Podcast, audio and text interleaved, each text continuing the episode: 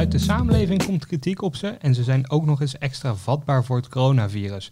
Voor ouderen is het geen pretje deze dagen. Welkom bij een nieuwe coronapodcast die helemaal draait om hoe zij de coronacrisis beleven.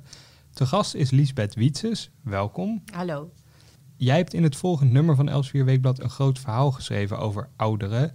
Hoe was het om te maken? Um, ik vond het heel erg leuk om te doen. Het heeft een beetje een voorgeschiedenis, want ik schreef een, column over de manier waarop er over oudere mensen werd gepraat. Zo van, uh, ja, als er gekozen moet worden voor een IC-bed, een oud of een jong persoon daar oplegt, dan moet je die jongen maar doen, want die uh, heeft een heel leven voor zich. En die ouderen hebben het al gehad, dus weg ermee. Dat vond ik wel een beetje grof eigenlijk, al is het natuurlijk wel uh, legitiem om daarover na te denken. Maar deze manier van iedereen maar op één hoop gooien, dat viel me niet zo. Dus ik schreef een column en daar kwamen reacties op. En een van de reacties was van mijn chef. En die zei, maak een groter verhaal. Dus ik heb wat um, in mijn kennissenkring, wat, uh, en die van mijn moeder, wat oudere mensen gevraagd. En op die column kwamen ook reacties. En daar heb ik ook een paar mensen van gesproken. Dus in totaal heb ik er vijf, uh, laat ik er vijf aan het woord. Ook is natuurlijk van de partij in deze podcast gezondheidsredacteur Marieke ten Katen. Welkom. Dankjewel. Jij gaat ons zo meteen alles vertellen over waarom ouderen zo kwetsbaar zijn voor het virus. Maar we beginnen natuurlijk bij Liesbeth, bij het grote verhaal. Die vijf ouderen die je hebt gesproken voor je stuk. Ja. Hoe, hoe beleven zij het nu deze weken? Nou, drie daarvan waren, woonden helemaal alleen. Twee met, die zijn getrouwd. En die hebben het natuurlijk wat minder, uh, zijn wat minder eenzaam, dat is logisch. Maar het viel mij op dat ze allemaal best wel optimistisch waren en, en ook zich wel redelijk konden schikken in de omstandigheden. Ze leven natuurlijk heel eenzaam, want er komt bijna geen, uh, of helemaal geen bezoek. Um, ze gaan wel, het viel mij op, alle vijf als gekken wandelen elke dag. Um, zeker een uur. En voor mensen van tussen de 80 en de 95 is dat, is dat toch echt wel een prestatie. Dat vond ik echt heel erg goed, want je moet daar veel discipline voor opbrengen. Maar het is natuurlijk fijn dat je toch nog even naar buiten kunt allemaal, ze hielden zich heel erg streng aan de regels. Dus echt, echt afstand houden, geen boodschappen doen, um, alles laten bezorgen. Ze zien hun kinderen, kleinkinderen, achterkleinkinderen niet. Alleen uh, via FaceTime of alleen bellen. Maar ze hebben toch een soort van uh, stoïcijns uh, gedrag, vond ik. Zo van, nou ja, het is nou eenmaal zo, je kan er niks aan doen. Maak er het beste van en moedig voorwaarts. Ik was eigenlijk best wel onder de indruk ervan. Helemaal geen gezeur of we missen dit, we missen dat. Dan hebben ze natuurlijk allemaal al rugleuke misschien meegemaakt. En misschien kunnen ze dan wat meer op hun herinneringen teren en zo. Maar ik vond toch, uh, nou, ik vond het flink dat ze niet uh, liepen te zeuren en te, te, klagen.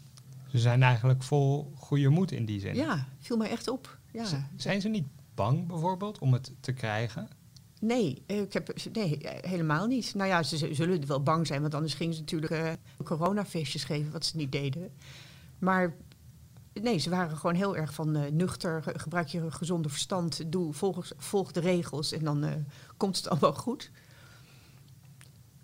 Dat is wel een optimistisch verhaal. Kostte het hen veel moeite om zich aan te passen bijvoorbeeld? Want ik kan me voorstellen dat niet mm -hmm. iedere 80-plusser uh, weet hoe boodschappen thuis te laten bezorgen, dat soort dingen. Ja, nou ja, ze hebben natuurlijk um, kinderen, niet allemaal trouwens, maar ze waren toch, ja, sommigen zitten gewoon nog te facetimen. En als je tegen de 90 bent, ja, vind ik toch best wel stoer. Um, boodschappen liet ze door hun kinderen of door buren, die hielpen ze dan. Ja, er ontstaat toch ook iets van, um, hoe zou ik het zeggen, saamhorigheid of zo. Dus als je weet dat je een oude buurvrouw hebt, dan... Ja, die, de ene oude mevrouw die ik sprak, die werd gewoon, kreeg gewoon aanbiedingen van... zal ik dit komen doen, zal ik dat komen doen. Dus uh, het wordt allemaal, uh, werd allemaal goed geregeld. En ze lieten inderdaad ook bezorgen door de, door de supermarkt.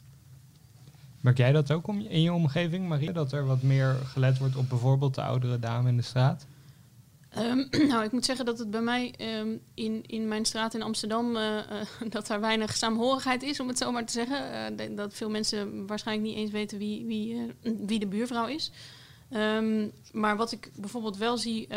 ik, ik was afgelopen weekend even bij mijn ouders op bezoek... en in, in de familie van mijn moeder zit bijvoorbeeld nog een, uh, een oud-tante van 98. Uh, en die wordt ontzettend goed verzorgd door allemaal mensen. En dat zijn allemaal mensen die nou ja, wel af en toe even bij haar komen kijken hoe het gaat. En, en heb je nog boodschappen nodig? verveel je je niet? En, en ik merkte een beetje wat, wat Liesbeth net ook al zegt. Van, zij zit daar zelf ontzettend optimistisch in. en um, ze had zelf ook de cijfers van het RIVM even geraadpleegd. En daar zag ze een tijdje terug dat, dat de oudste persoon die was overleden 97 is. Dus daar trok zij de conclusie uit uh, dat zij niet meer in de risicogroep zat. um, dus nou ja, het is wel een beetje hetzelfde beeld wat, wat, wat Lisbeth net ook schetst. Dat daar toch veel positiviteit zit en, en um, veel mensen uit de omgeving ook, ook helpen bij de dingen die zij dan niet meer kunnen doen.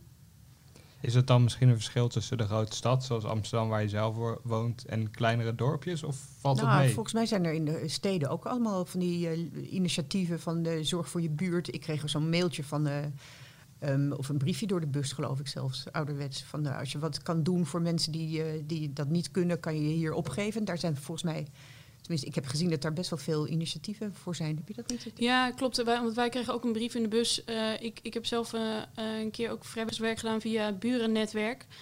en dat is dan een stichting die allemaal buren met elkaar in contact brengt. En dat zie je nu ook wel meer ontstaan. Dat die mensen wat actiever op zoek zijn naar nou ja, buren die hulp nodig hebben, maar ook buren die misschien wat, wat hulp kunnen, kunnen bieden. Dus dat je op die manier toch ziet dat, dat mensen elkaar wel wat meer weten te vinden. Ja. Voor onze buren willen we misschien nog wel eens wat doen. Maar de saamhorigheid in de rest van de samenleving lijkt soms een beetje te kantelen. Als we kijken naar het publieke debat, gaan er steeds meer geluiden op om de samenleving anders in te richten. Waarbij vooral jongeren weer door kunnen gaan met het leven en ouderen een pas op de plaats moeten maken. Laten we even luisteren naar een compilatie. De 80% die, als ik de onderzoeken mag geloven, niet of nauwelijks last zal hebben, die moeten gewoon weer een keer aan het werk om die economie aan de gang te krijgen. En die andere 20%, want dat heb ik ook gezegd, Hugo, moet natuurlijk met veel empathie, met veel liefde en met veel aandacht gaan beschermen. Welke cohort en welke groepen mensen in onze samenleving zijn nou minder kwetsbaar dan anderen? Nou, het blijkt duidelijk dat jongeren uh, tot 40, 5, ik geloof 55, in ieder geval relatief uh, veiliger zijn voor het virus. Waarom zou je nou niet beginnen met bijvoorbeeld de kapper open te stellen en te zeggen, nou, bepaalde groepen zijn kwetsbaar, die houden we nog even rustig. Dat waren Jort Kelder en de voorman van het middel- en kleinbedrijf in Nederland, die eigenlijk zeggen tegen de ouderen, sluiten jullie je maar op, dan kan de rest van Nederland doorgaan storen uh, de ouderen die jij hebt gesproken zich daaraan, Lisbeth? Nou, ik heb dit niet zo heel expliciet aan ze voorgelegd. Um, maar ik, je kunt er wel van uitgaan dat ze dat niet zo leuk vinden natuurlijk. Waarom zou je, omdat je een bepaalde leeftijd hebt, uh, in een hok gezet moeten worden? Het lijkt me nou, ja, lijkt me niet fijn als er zo over je wordt gepraat. En dat was eigenlijk ook wel een reden om die mensen zelf eens aan het woord te laten. Wat vinden zij er nou van? Maar ja, het is uh, niet, um, ik vond het een beetje smakeloos. Ja? Ja.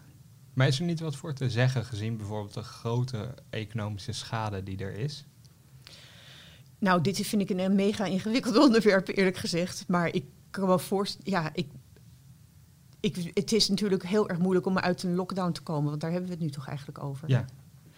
Dat lijkt mij gewoon, dat is een, een, eh, een tarief waarvan ik zeg dat ik blij ben dat ik er geen beslissingen over hoef te nemen. Dat is natuurlijk heel erg moeilijk. Maar ik weet niet waarom als je nou kijkt naar een bedrijf, dat werkt toch goed omdat er mensen van allerlei leeftijden werken. Waarom zou je dan zeggen, oké, de mensen boven de 50 moeten maar thuis blijven? Ik denk dat dat voor de meeste bedrijven niet zo heel gezond is. Dus jonge mensen kunnen leren van oude mensen. En oude mensen kunnen natuurlijk ook weer iets anders leren van jonge mensen. Maar juist de, de, de melange van jong en oud lijkt mij eh, voor het beste resultaat zorgen. En Marieke, is het überhaupt realistisch om te denken dat als we die, die uh, wisselwerking tussen jongeren en ouderen even op pauze zetten en vooral jongeren maar weer de straat op sturen uh, of naar kantoor sturen, is dat realistisch? Kunnen we daarmee de ziekte terugdringen überhaupt? Nou, um, als je kijkt naar de werkende bevolking, dus laten we even zeggen onder de 65, um, dan zitten daar toch ook echt nog wel een paar leeftijdscategorieën die, die een flinke risico lopen. Uh, als je kijkt naar de, uh, de mensen die op de IC belanden uiteindelijk, daar zitten gewoon echt ook nog veel vijftigers en zestigers tussen. Dus, dus het idee van alle 80-plussers op een eiland wegstoppen en, en de rest van Nederland gewoon laten draaien, dat is überhaupt geen realistisch scenario. Nou zitten daar natuurlijk uh, allerlei tussenvormen zijn er te bedenken. En wat je nu bijvoorbeeld ook al ziet, is dat we, uh, uh, nou ja, 70-plussers wordt aangeraden om, om uh, voorzichtiger te zijn dan iedereen onder de 70. Omdat gewoon blijkt dat op het moment dat je ouder bent dan 70, dat je een, een verhoogd risico loopt.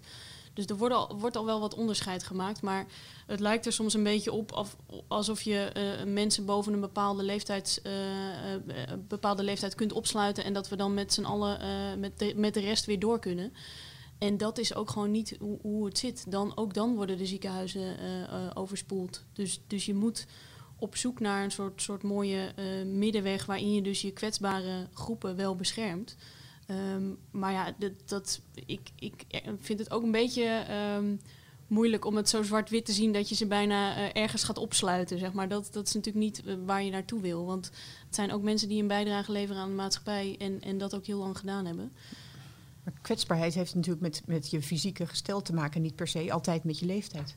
Nee, en het enige wat je wel ziet is dat, dat mensen op latere leeftijd gewoon dat het immuunsysteem dan uh, uiteindelijk minder goed gaat werken. Ja. Dus de, dat is ook een beetje de reden dat die 70-plussers, uh, nou ja, dat, het, dat daarbij het advies is om, om voorzichtig te zijn omdat je dan niet meer het immuunsysteem hebt van een, van een fitte twintiger. Ja. dus daardoor ben je dan vatbaarder. Maar um, ja, dat betekent niet dat je onder de 70 uh, um, soort van, um, nou ja, dat je dan geen risico loopt. Die, die vatbaarheid voor het coronavirus, zeg maar. Hoe zit dat nu precies voor, voor ouderen? Je zei dat het immuunsysteem, dat is gewoon zwakker bij hen. Ja, er zijn een aantal verschillende redenen en het, het is nog steeds niet, niet helemaal duidelijk hoe, hoe dit precies werkt. Maar als je naar de cijfers ook van, uh, van het RIVM en, en naar de IC-cijfers uh, uh, kijkt, dan, uh, dan zie je daar gewoon heel duidelijk in terug dat er, uh, nou ja, hoe, hoe ouder, hoe, hoe, uh, hoe groter de kans dat je in het ziekenhuis belandt of dat je overlijdt. en dat heeft te maken met gewoon het immuunsysteem. Dat, dat werkt op latere leeftijd waarschijnlijk wat minder goed. Of dat werkt wat minder goed en waarschijnlijk ook bij deze infectie. Um, en wat je ook ziet is dat toch veel mensen op latere leeftijd een, een, aantal onderliggende aandoeningen, zoals ze dat dan noemen, hebben.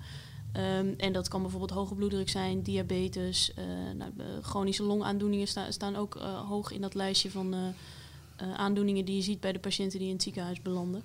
Dus je, je hebt gewoon door een aantal verschillende factoren speelt, speelt die leeftijd gewoon wel een belangrijke rol in, in als je naar de cijfers kijkt. Um, en dan kan het coronavirus een soort van het laatste zetje zijn, omdat je al verzwakt bent ja, en het, nou ja, het kan ook, uh, kijk, uh, als, als wij het krijgen, dan, dan uh, is ons immuunsysteem misschien in staat om het, om het vrij snel um, aan te vallen. En als dat bij de ouderen niet zo is, dan, dan krijgt het ineens de mogelijkheid om zijn gang te gaan. En nou, ik denk dat iedereen inmiddels wel de verhalen gelezen heeft over, over wat voor ravage dat virus kan, kan aanrichten in het lichaam. Um, dus als jouw lichaam niet in staat is om tegen dat virus te vechten, dan ben je überhaupt al, al kwetsbaar. En als je dan ook nog eens uh, allerlei andere aandoeningen daarbij hebt, dan, dan kan dat samen uh, ja, een, een, het laatste zetje geven, om het zo maar even te zeggen. Ik kan me herinneren toen het heel spannend was of er voldoende IC-capaciteit was, dat er een vraag werd opgeworpen of ouderen nog wel naar de IC's mochten gaan. We zijn daar volgens mij uh, uit de buurt gebleven. Ouderen worden nog steeds naartoe gestuurd. Maar ze hebben daar wel minder kans om er gezond uh, vanaf te komen. Ja, want zo'n zo'n verblijf op de IC is, is enorm uh, heftig voor, voor iedereen. Zeg maar, als, als wij op de IC belanden, dan, dan uh, nou ja, moeten we ook maar zien dat we daar goed van herstellen. En vooral bij dit ziektebeeld zie je dat mensen heel lang op de IC moeten liggen. Dus, dus als jij, uh, nou ja, normaal gezien uh, lig je gemiddeld, ik geloof een week op de IC als je echt een, een hele heftige longontsteking hebt. En dat kunnen ouderen nog wel uh, uh, redelijk goed doorkomen. Maar als het drie, vier weken wordt, zoals nu ja. toch niet, niet helemaal ongewoon is. Ja, dan is het de grote vraag of je als, uh, als 80-plusser daar wel moet willen zijn. Maar er zijn er ook heel veel ouderen die zelf zeggen dat ze dat niet willen. Precies, want dat zie je ook nu, de, die piek op de IC's die we nu gehad hebben.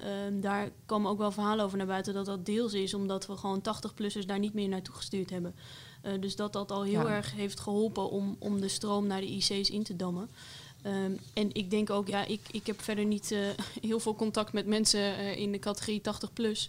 Maar ik, ik kan me zomaar voorstellen dat je dan toch de afweging maakt om, nou ja, om, er, om er thuis nog om, om dat ziektebed thuis door te maken. In plaats van op een IC aan allemaal slangetjes zonder dat je überhaupt familie bij je in de buurt kunt hebben. Merkte jij bij de ouderen die jij sprak dat ze daar ook al over na hadden gedacht? Van een, soort wat als scenario, wat als ik corona krijg, hoe wil ik het dan doormaken? Nee, dat heb ik ook niet zo, daar had ik ook niet zoveel ruimte voor. Dat heb ik niet aan ze gevraagd. Maar ik weet wel uit andere gesprekken dat oude mensen vaak van tevoren al zeggen. Um, dat wil ik niet. Dus laat me dan maar gewoon thuis. En dan gaan ze natuurlijk wel dood, denk ik, toch? Nou ja, dat, eh, het grappige is dat je ook wel een aantal verhalen ziet langskomen van mensen die toch op won- wonderbaarlijke wijze ineens thuis Mhm. met, met een beetje extra zuurstof ehm, toch weten te herstellen. En, en dat is van tevoren enorm moeilijk in te schatten. Maar ik, ik eh, heb regelmatig contact met een longarts eh, uit het ziekenhuis in Haarlem. En die zegt ook, ja, je kunt ook buiten de IC ontzettend goed zorg eh, geven. Dus je, je kunt ze dan ook en zuurstof en medicijnen geven. En, en op een iets fijnere plek dan, dan ehm, aan, aan de beademing, want dan ben je niet eens meer bij. Ehm, dus, dus dat proberen ze toch bij die eh, Ja. categorie ook wel. Van, het is niet alsof ze niks krijgen als ze niet naar de IC gaan. Dus voor ouderen wordt wel gezorgd, maar de IC is misschien te heftig. Dus is er andere goede ziekenhuiszorg beschikbaar. Ja, en het is in, in allebei de gevallen is het zo dat je ook op de IC is dat zo dat je zeg maar het lichaam moet het zelf oplossen, want we hebben geen medicijn. Dus het, het immuunsysteem van de persoon zelf moet, moet die infectie ehm, aanvallen, zeg maar het virus gaan aanvallen. En dat kan op de IC lukken, maar dat kan ook buiten de IC lukken. Lisbeth, je zei dat de ouderen die jij sprak ontzettend toegewijd zijn aan de regels. Ze houden Ja. zich er strikt aan. Ja, Laten alles eh, bezorgen bijvoorbeeld. ja. Is dat dan uit angst of, of zijn, ze gewoon heel gezagsgetrouw? Ik denk dat het laatste wel een beetje zo is. Ik denk dat, dat ehm, die generatie ja, toch wat volgzamer is. En ja, je bent natuurlijk ook niet echt meer meestal een rebel als je tachtig bent. Ja, ik denk ook dat, maar dat geldt denk ik voor, de, voor een merendeel van de Nederlanders, dat ze wel zien waar deze regels vandaan komen. En dat het dus gewoon slim is om ze op te volgen. En zij zijn, eh, ja, nou ja, inderdaad wat jij zegt, van een gezagsgetrouwe generatie. En ze hebben allemaal de oorlog meegemaakt, hè? want dat eh, speelt denk ik toch wel een hele grote rol, ook als ze heel jong waren. Dat, er was één vrouw bij, die was denk ik nou, nog niet eens tien. En die zei, ja, dat maakt toch, heeft toch heel veel indruk gemaakt, de, de, het gevoel van de angst van die tijd. En het was natuurlijk ook wel heel veel hardship. Daar zijn die mensen behoorlijk eh, taai van geworden. Het, was, het is nooit, ze zeiden allemaal, de oorlog was gewoon veel erger. Het was veel enger en bedreigender. Want je wist ook wie, wie de vijand was. En de, nu, dat heeft ook iets engs dat je dat nu niet kunt zien. Maar zij vonden de oorlog allemaal... eh, dat heeft heel veel indruk op hen gemaakt. En eigenlijk moeten wij dus niet zo piepen daarover nu. Als ik het zo... Niet piepen is altijd een goed idee, denk ik. Nou ja, als je jonger bent heb je natuurlijk helemaal niks naars meegemaakt. Hè? Dus Nee. wij zijn natuurlijk heel erg, eigenlijk heel erg verwend door, door het leven. Dus ik, ja, zo, dit overvalt iedereen die jonger is dan, dan 80 heel erg. En dan weet je toch, het is toch moeilijk om je hele leven om te gooien. Dat, ja, dat snap ik ook wel. En zij zijn daar eigenlijk veel flexibeler in. Ja, ze doen het heel makkelijk. Ja, terwijl je zou denken van oude mensen dat ze heel rigide zijn, maar dat was helemaal niet zo. Een van de ouderen die jij sprak werkte mee aan het 4 en 5 mei comité. Het lijkt me heel lastig voor hem dat, dat, dat de herdenking alles is afgelast. De koning staat straks op een lege dam te spreken. Ja, een van de mensen die ik interviewde, Jos van Gennep, en die vond het echt heel erg, eh, die vond het heel moeilijk, vond het echt een enorme tegenvaller. Zij hadden, eh, de- maand van de vrijheid zou op 4 april beginnen. En dan eh, was er een enorme manifestatie georganiseerd, waar mensen natuurlijk jaren mee bezig zijn geweest met zogenaamde BN'ers zoals Frans Timmermans en Ank Bijleveld. En er zouden met bussen door, de door Nederland zijn gereden. En nog eens 75 jaar vrijheid, hoe gaan we dat regelen? Nou, dat is dus allemaal niet doorgegaan. En bovendien, dat ontging hem natuurlijk ook niet, zitten we nu in een soort van onvrijheid. Wat heel gek is. Het is Hm. to- totaal, moet totaal tegenovergestelde zijn eh, van wat hij zich had voorgesteld van deze maand. En hij vond dat heel erg eh, een hele grote teleurstelling. Je, je, ik zag gisteren ook een item op tv waar, waarin je eh, een paar ouderen aan het woord had die, die dan ook zeiden, ja, je, je weet niet of je er volgend jaar nog bent. Dus Ja. dat is dan ook het gekke dat je, eh, ik bedoel, het is 75 jaar, dat is een, ook een belangrijk moment, maar überhaupt voor die mensen is ieder jaar weer een belangrijk moment. Ja. Van, nou ja, we hebben, we hebben er weer even bij stilgestaan en, en eh, ja, of, of je als eh, 90-jarige 90 er volgend jaar nog bent, dat, dat weet je gewoon niet zeker. Ja. Dus dat, ja, dat maakt het toch een raar, raar moment, denk ik, voor veel mensen dit Ja. jaar. Nou, best wel verdrietig eigenlijk. Ja. En eigenlijk zouden we de lessen die zij uit de oorlog meenemen nu, nu goed kunnen gebruiken. Ja, daarom moet ook iedereen mijn verhaal in Elsevier lezen. Dat verhaal staat volgende week in Elsevier Weekblad. Lees het vooral, want het is zeer de moeite waard. Eh, Dit was de podcast voor deze keer. Vergeet u niet te abonneren op de podcast als u de volgende aflevering vanzelf wilt ontvangen in uw favoriete podcast-app. En bevallen deze podcasts u nou? Wilt u dan zo vriendelijk zijn een recensie achter te laten, want dat kunnen wij zeer waarderen. Voor nu, tot de volgende keer.